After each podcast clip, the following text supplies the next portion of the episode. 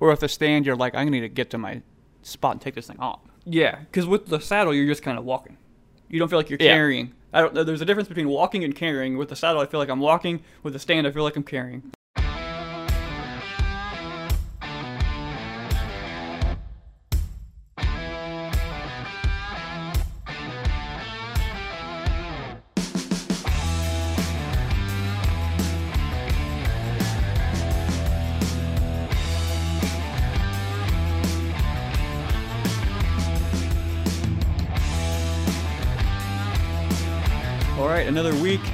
Out Here Show episode. Not gonna have too much of an intro. We got a bunch of different stuff that we're gonna talk about and go over. A bunch of just really different stuff. Um, but as usual, I'll send it over to Brody to talk about kind of what we've been doing as we get probably four weeks or so out here from deer season. Yep. So it's pretty pretty similar to what we've been doing, but now we're instead of putting trail cameras up, we're checking trail cameras and we're doing velvet scouting, going full bore into both of those. We did that last week, in that totally surprised us and blew us out of the water on the place uh, that we were velvet scouting and checking these trail cameras on. We didn't really expect it on this piece of property. All these pieces are new. So, you know, we didn't know what to expect. We thought this property had potential. We didn't really know it was going to be as good as it was. We velvet scouted it and saw a bunch of bucks, and then we checked the trail cameras and had a bunch of nice bucks on there. So it's kind of a weird property, but it pretty much blew us out of the water. So that was good. Checked another one, and again, new property, just trying to see, you know, if there was deer in the area, what it would be like. And there was deer and bucks there pretty much every day. So that was another surprise as well. So our early season is uh, starting to heat up. Our early season setups and potential setups are starting to heat up with these trail camera checks and velvet scouting that we're doing. Yeah, so that's pretty much just like a oh half acre by half acre section, two of them, and there's at least five bucks probably on each Yeah. section. So it's definitely a lot of a high density deer, high density buck area. Trail cams that have been up for this one was 14 days and had deer on it every day and probably bucks on it half the time, which is pretty good for only being up 14 days and having that much uh, deer movement on them. Yeah, we don't usually have much luck getting velvet deer on camera on public, but these ones have worked out really well. So we're obviously planning about how we're going to go after all those bucks. Going to do some more velvet scouting. The video of that velvet scout should be out by the time this uh, podcast goes up. So definitely head over to our Whitetail Instinct channel where we show all this stuff that the hunting stuff that we're talking about. Uh, head over there and watch it because there's some pretty good bucks on there that hopefully we'll get a better, more close encounter with come September 1st, 2nd, 3rd, 4th, 5th. So hopefully it doesn't take five days, but hopefully we get done right away. But definitely some good stuff on the horizon for deer season. Uh, it's only four weeks away. So uh, with that, we'll move on to the first story that we want to talk about. This is a Realtree.com article, and it was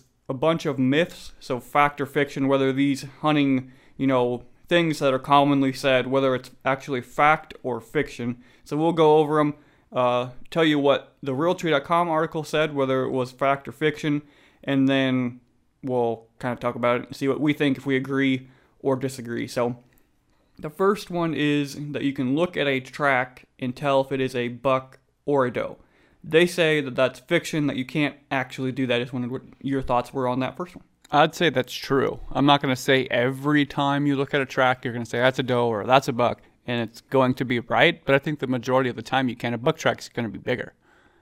In my opinion, I mean, I think you can tell. I mean, there's going to be instances where they're pretty similar, like a young buck and an old doe are going to be pretty similar, but a big mature buck and a doe, there's going to be a difference. I think that's true. Yeah, there's going to be some mature does that you might get some dew claws in.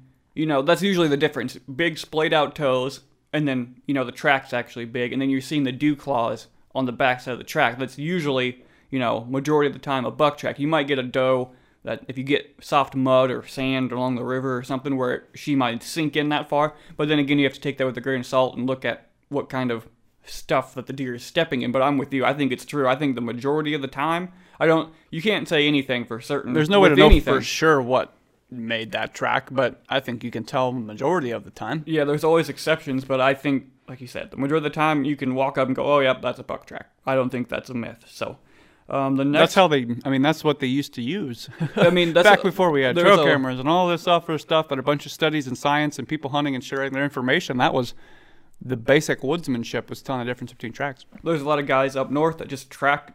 Some people hunt just by tracking deer, but they And they know which the one's a track. buck. Yeah. So obviously there's some merit to it. Yep. Um, the second one is you can tell the size of a buck by the size of the rub. They again say that you can't, that that's fake, that that's fiction. So do you think you can tell the size of the buck by the size of the rub that you're seeing?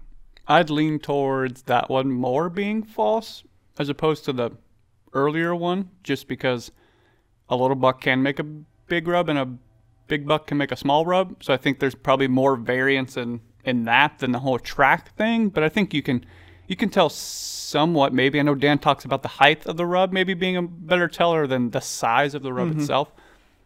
Yeah, I mean, I was thinking, I think there's fact in there. I mean, you get we get cedar trees everywhere here in Nebraska, as long as well as you know everybody else does every other state. But there's cedar trees that just get destroyed with waist high rubs. The cedar trees, you know, a good eight inches, nine, ten inches around, and it's just destroyed. And you can't tell me that's not a good sized buck making that rub. Yeah. Maybe it's not, but I don't think there's a little buck's going to do that. You get a little tree that's destroyed.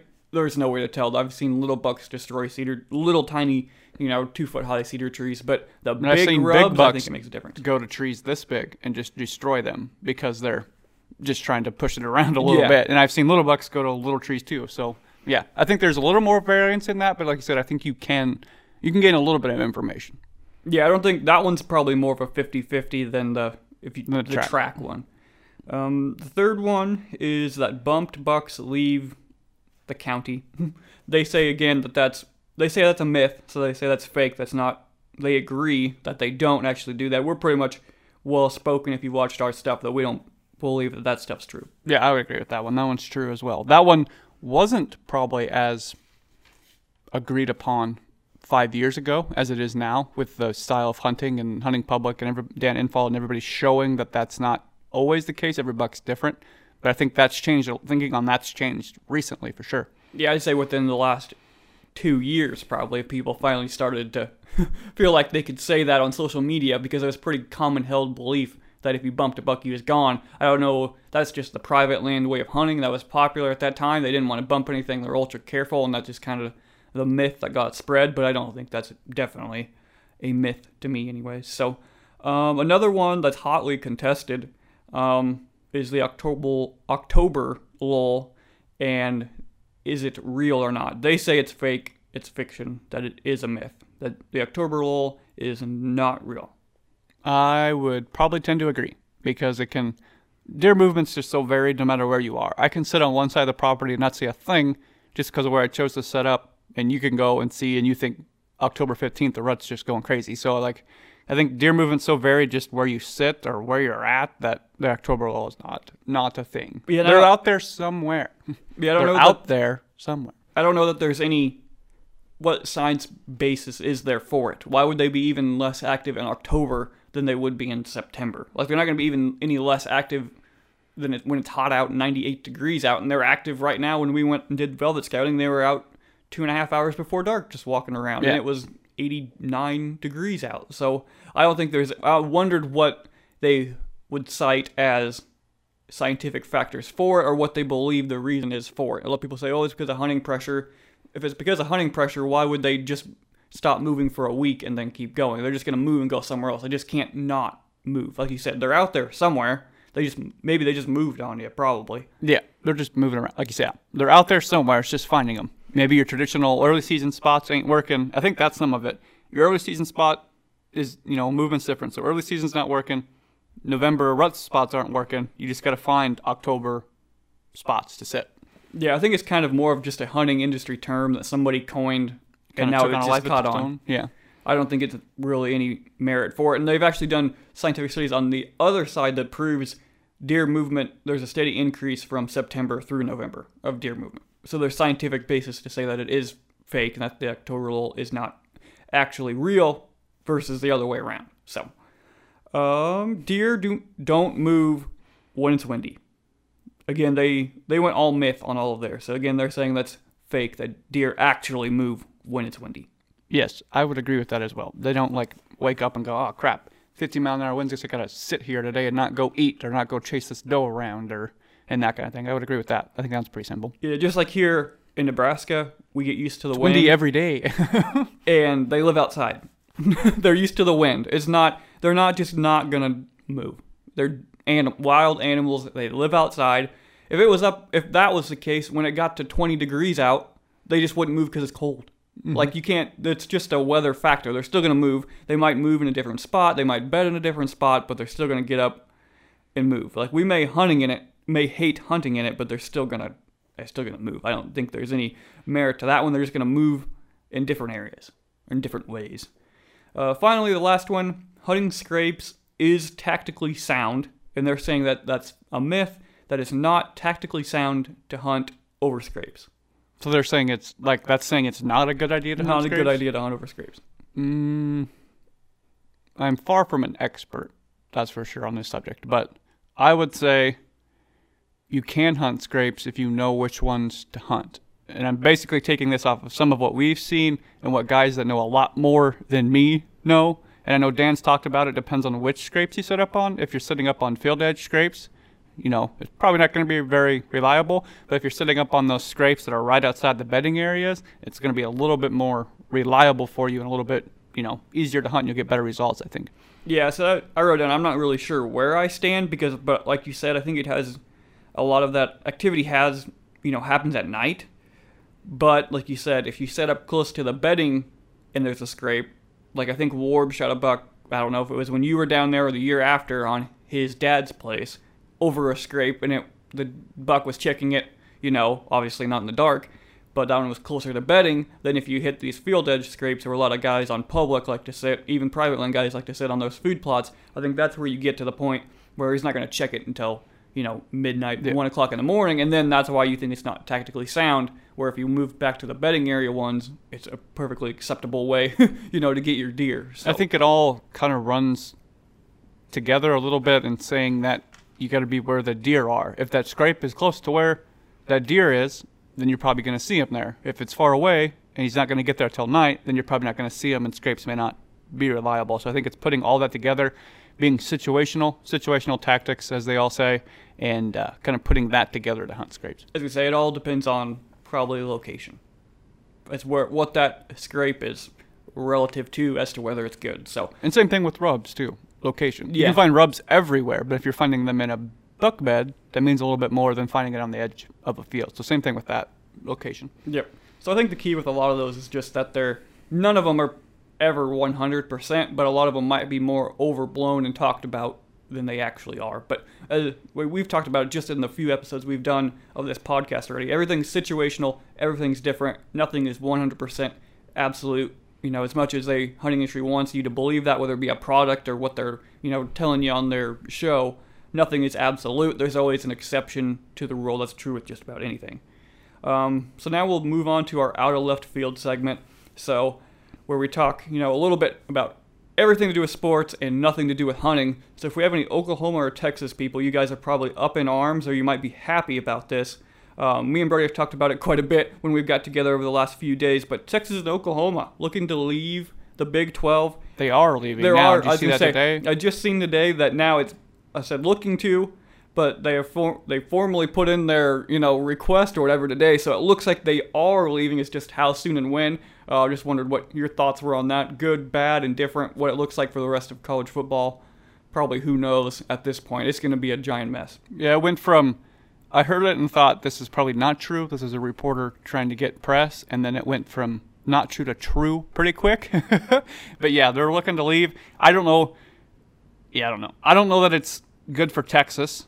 It's in we're in Nebraska here, so Nebraska moved from the Big 12 to the Big 10 in like 2010ish when we were trying to rebuild essentially we've been trying to rebuild for forever and it's hard to rebuild in the Big 10 because the Big 10 is a good conference. I think Texas is going to run into the same thing trying to rebuild after uh, Herman was there that experiment didn't work. So they're trying to rebuild and get back to national prominence and doing that in the SEC is even harder than doing that in the Big 10. So I think that's not going to work out well for them trying to play those teams and rebuild. Oklahoma will probably fare better, but still you could be third in your conference and not make it to the to the playoff where you could have been first in the Big 12 and made it to your playoff. So I think for them, they're looking at it from a money standpoint. I think it's a big driver, but football wise, I think it could be a little worse off for them.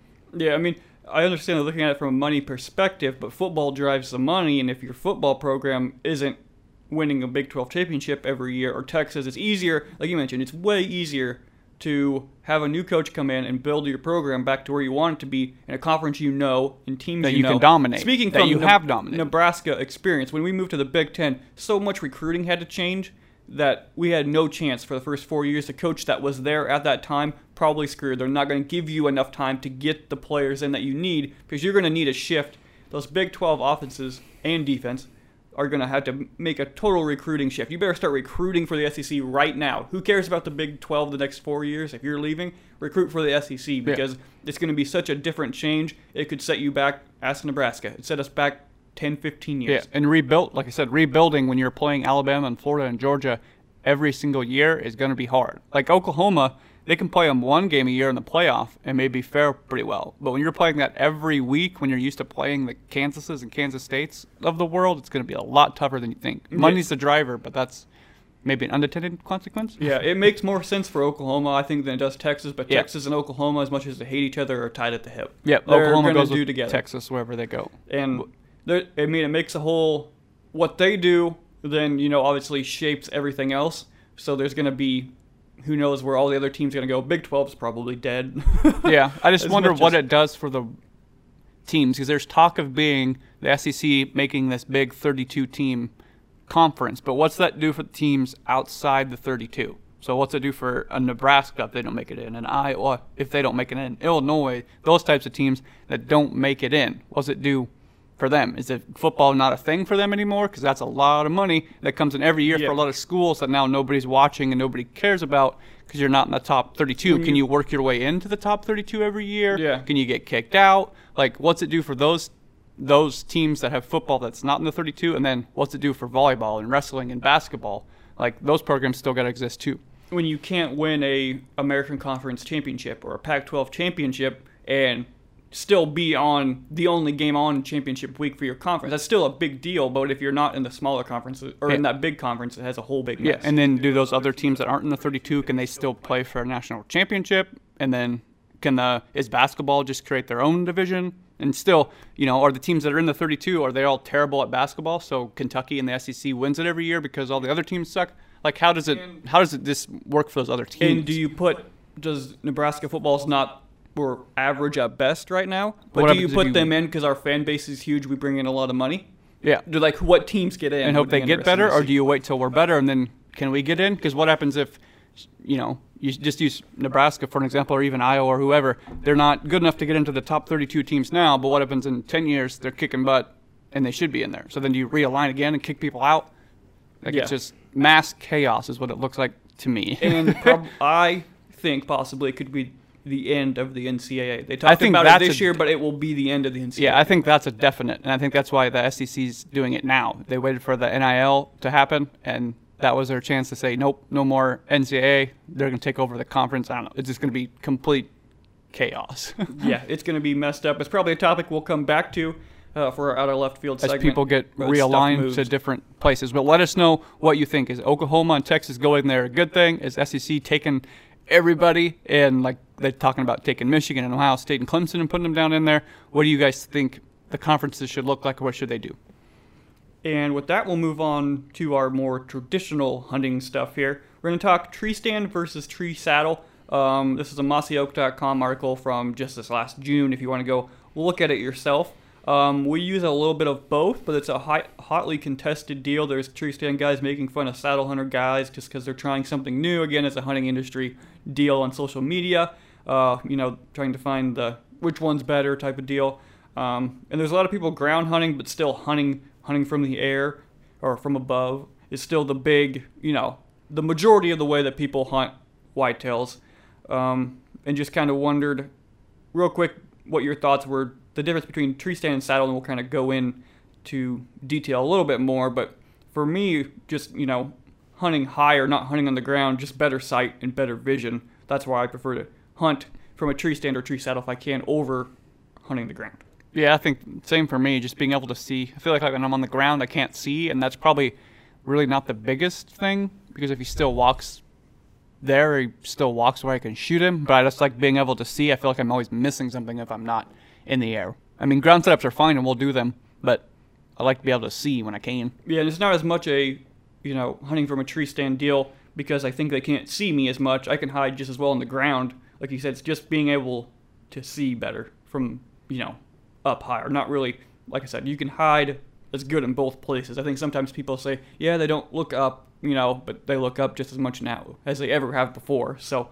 Um, and I think for us filming too, I think it's easier to film by myself in a tree as opposed to by myself on the ground. If you're there filming with me, both work, but if you're by yourself, filming from a tree works a little easier. Yep.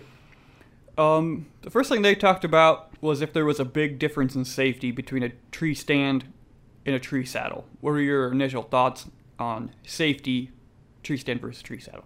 I feel like a tree saddle you are safer because it feels like you're always hooked up, and like re- there really truly is no way to like really fall out of a tree saddle. I mean, you should always be hooked up in a tree stand too because you should tie your lineman's rope up and hook into it but there's kind of the, the transfer from stick to stand, stand back to stick, and that kind of thing that I think maybe can get tricky. I feel like if you're on a saddle, you're always kind of hooked in, making sure everything's hooked up, and then the opportunity for failure is maybe less. So I feel like a saddle's probably safer. You're always just like, something's always got you.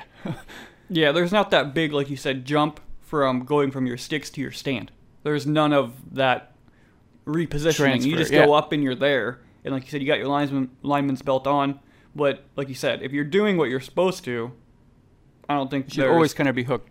Yeah, in either way, tree stand or mm-hmm. tree saddle. If you're doing what you're supposed to, you should always be hooked up. Like with the saddle, like you said, you're always pretty much tied to the tree, which you should be with a stand too, though. So that doesn't really yeah. make too much of a difference. There's just less of that, you know, like I mentioned, that transition, that big yeah, transition, the opportunity to slip or misstep or that kind of thing, because you're always just there facing the tree. I think that's some too. You're facing the tree, so you can like grab it. yeah. If you happen to fall, or like when you fall, you fall into the tree, where you might be, you know, this far out from your tree stand, and you might fall off it. Or yeah, something. or you get a tree stand strap that breaks. You should be hooked in, yeah. but there's you're still falling down, but you should still be caught. The same thing with a there isn't much tree falling, saddle. You're just pretty much stuck. Right you're falling into the tree. There isn't much falling down. Yeah. With a with a saddle, which is maybe easier on your body if you happen to slip. Yeah, the only thing with a stand, safety wise or perceived safety wise, maybe, is you're not just like hanging off a tree for the guys that don't like heights. The stand yeah. is a little bit more of a solid deal from a perceived. The first time you do it, it's kind of like a whoa. yeah, making sure you're caught before you lean back type of a deal. And that's the only thing that I would say maybe for a saddle that I just thought of is you always have you have to make sure you're hooked how you're supposed to be. Yeah, you well, know, hooked you, right in. You don't yeah. undo your tether when you're meant to undo your lineman's rope and double checking before you lean back. Yeah. that you're attached somehow. Again, same thing with the tree stand. You're going to want to make sure you're connected to the right thing, but I think that's more important with the saddle, so you don't just lean back and go, "Oh, I forgot mm-hmm. to hook everything," type of deal. So I don't think there's any real big difference. It's just probably personal preference, depending on what you want. Um, the next one is weight. The difference between weight a saddle is way less for yeah, your money. That's the big one for for me is weight and carrying it in. We like to move a lot, so that's why that's important to us is being able to not have a bunch of weight carrying in every time we move. So weight's huge for me. It's just your rope, your saddle, and your sticks. Yep. That and a carrying. platform. I mean, you're going to carry your you're going to carry your bow in or whatever your backpack, of course. But as far as stuff you need to get up the tree, is pretty, it's way less, and you can you can walk in with the saddle on and your ropes on. That's how we do, just wrap everything around you. So then you're not hardly carrying anything but sticks and whatever's in your backpack. Mm-hmm. So that makes the tree saddle, in my opinion, way less of a weight factor than a tree stand, although they are making some pretty light tree stands, but still more than a saddle. Yep, and I think a lower profile too.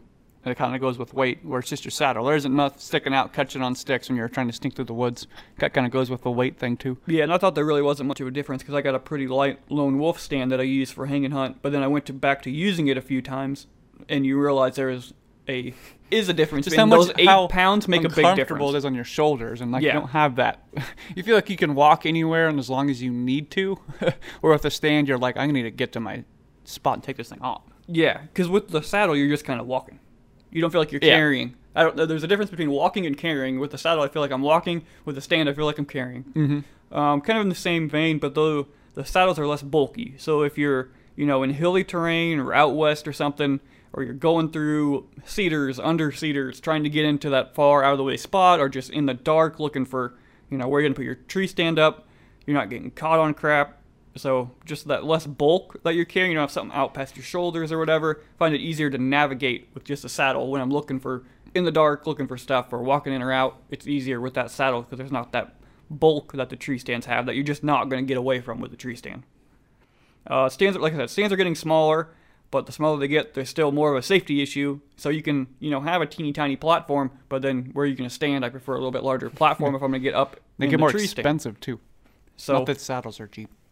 yeah, when you get everything together with it. So, um, the next one is just being seen. What do you is it? Do you get seen more in a tree stand or a tree saddle? Uh, based off the YouTube commenters, people tell me I get seen in my tree with my saddle a lot, which I don't think I don't think it's the case. I think I've actually been seen less with that because I can slink up to the tree and hide. I mean, there's deer that'll walk past and not see me, and they're like right there. And then there's deer that'll walk past and point me out right away. It's like it's just a deer thing, and it's just your setup, whether you got cover behind you and that kind of thing. I think that's the bigger thing. It's not whether it's a tree stand or a saddle, it's what your setup looks like and if you've got cover to hide you. Because we've gone from 25 feet up to 10 feet up, and they've missed us both times and they've seen us both times. Yeah, like you said, it all just depends on where and how that you're setting up. Yeah. Because it doesn't. And movement. Yeah, because with a stand, you can set up behind the tree. Then there's no way they're going to see you. I don't like setting up like that because I can't see and I'm just looking at a tree the whole time. But if you set up like that, you're probably good. But if he comes in behind you, And it's, and it's where they come from. I, I can expect them to come in front of me, but if they come to my left, they might peg me because they can see me. Mm-hmm. So I think it's some of that too. Like if they come from where I want them to come from every time, we're fine. They Yeah. won't smell me or see me or anything. That's a good thing about the saddle. You mentioned it a little bit before, but you can just you can always kind of get off to the side, and if it's a doe and you're like, okay, like for us, we got film over, we're good. She's getting closer. Let's just hug up to this tree as close as we can. Just keep that tree between us. I've done that tons of time. You do it mm-hmm. all the time, and they can't see you because you're through the tree. Gives you a little bit more rotation around than a typical tree stand does. So it's mm-hmm. all just how you use it. Like you said, movement. We've been in a tree stand, not very high up, talking after a bunch of deer came through, looked down, there was a spike buck literally right under us, and we didn't even know it, and we were talking and moving, and he didn't see us. Yeah. And we've been far away and had deer see us. So it's all, like you said, deer dependent, situation dependent. It's more of a, like you, you said it perfectly, it's more of a setup deal than what kind of, you know, application, what kind of equipment that you're using. Um, and then comfort, I guess, is probably the big one uh, for a lot of people. Comfort and weight. Um, but for me, if I have to do an all day set, I'm sitting in a stand for sure.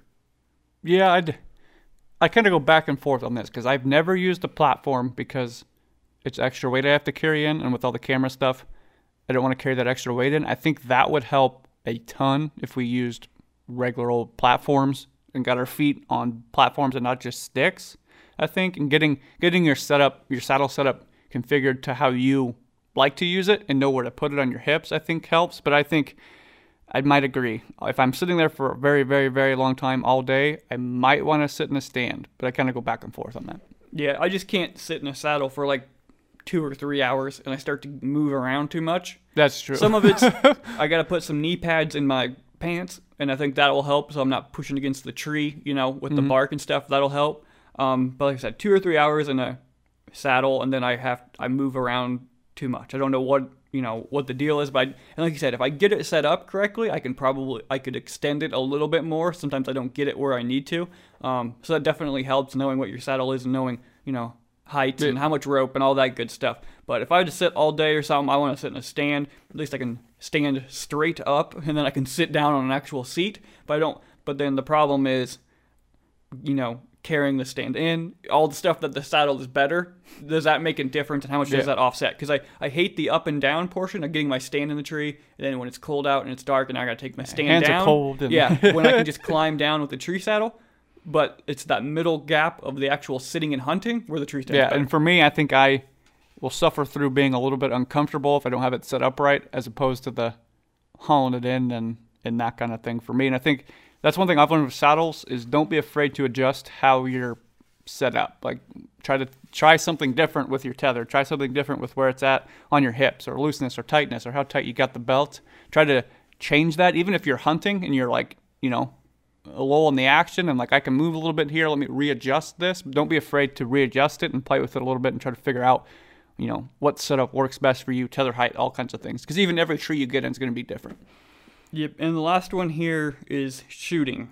So to be completely honest, I would rather shoot from a tree stand than out of a tree saddle. It's just I think I'd agree. but it's purely just a Comfort. what I've done and a comfort thing. If I mm-hmm. shoot out of a tree saddle for the next 10 years, I'm probably going to come back and tell you I'd rather shoot out of a tree saddle. It's just a pure comfort and experience thing that I'd rather shoot out of a stand, sitting on flat, standing on flat ground, whatever. Yeah, I think I'd rather have my, like I said, at this point, I'd rather have that strong base, I think. But I feel like when a deer comes in, you completely forget about pretty much everything that's going on. So I think when the deer comes in, I'm just going to like pull it back. You're gonna like you're going to natural. forget that you're not on a stand and you're just on your sticks. I think you'll, I think you'll be fine when that comes through. But I think I'd agree. At least for now, the comfort level is with a stand. Yeah, and that's just that can be completely nullified and not matter whatsoever. So that's not a you know anything for for stands or against tree saddles because you can make it either way. That's just something that can be nullified, but just for us personally right now, a stand is probably better. That's Yep. again everything we talked about it before, person dependent, situation dependent.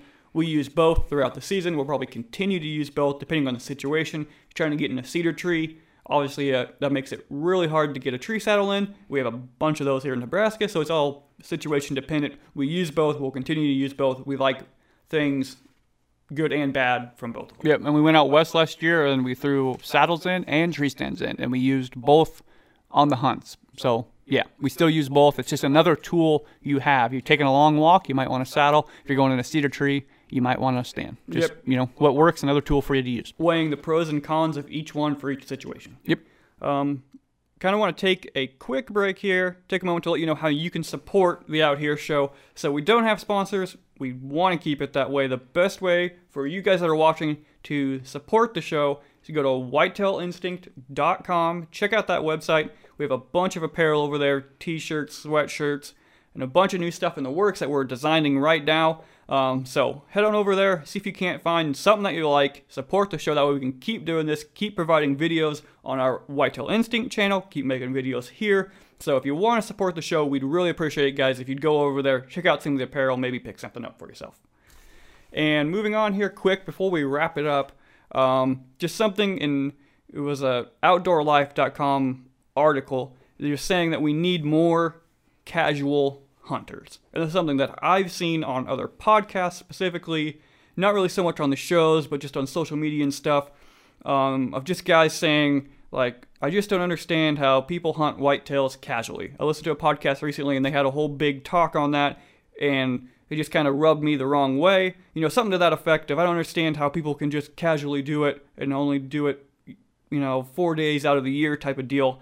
Um, and I think the guys that are saying that just have to realize that they're in the one percent of deer hunters that are able to hunt Yeah. pretty much every single That day. that kind of comes off as at least to me as a holier than thou statement. Not really thinking about how they've been blessed with the ability to meet the people they've met and you know get the connections that they have and have the jobs that they have that allow them to do that. And I think that's a similar point to what you made. Not everybody's in the situation that they're in. Not everybody's in the situation that we are. We're blessed to be able to do it on the weekends and have jobs. We don't have families right now, so we can go on the weekends. We don't have soccer games and all this other stuff that we have to go to that a lot of other people do. So I think, like you said, to me, it comes across as not not really taking a step back and understanding the situation they're in and the situation others are in. And we understand you have a passion for it. It's obvious when they're, you have a podcast. But it's don't take away from the passion of the guy that only hunts five days a year. He may enjoy it just as much, as, you, do, for those five days because he only gets five days. Yep. So that doesn't mean, I mean, He might you don't on- understand how they can only hunt whitetails casually. Maybe they have to hunt whitetails casually because they They're have a family. working for their family so that their family can do the things that their family wants to do, or they can pay the bills for their house. Like you said, just because you only hunt four days instead of 14 doesn't mean you're any less passionate or good at hunting as a guy that hunts, you know, three months out of the year and has a podcast and a show.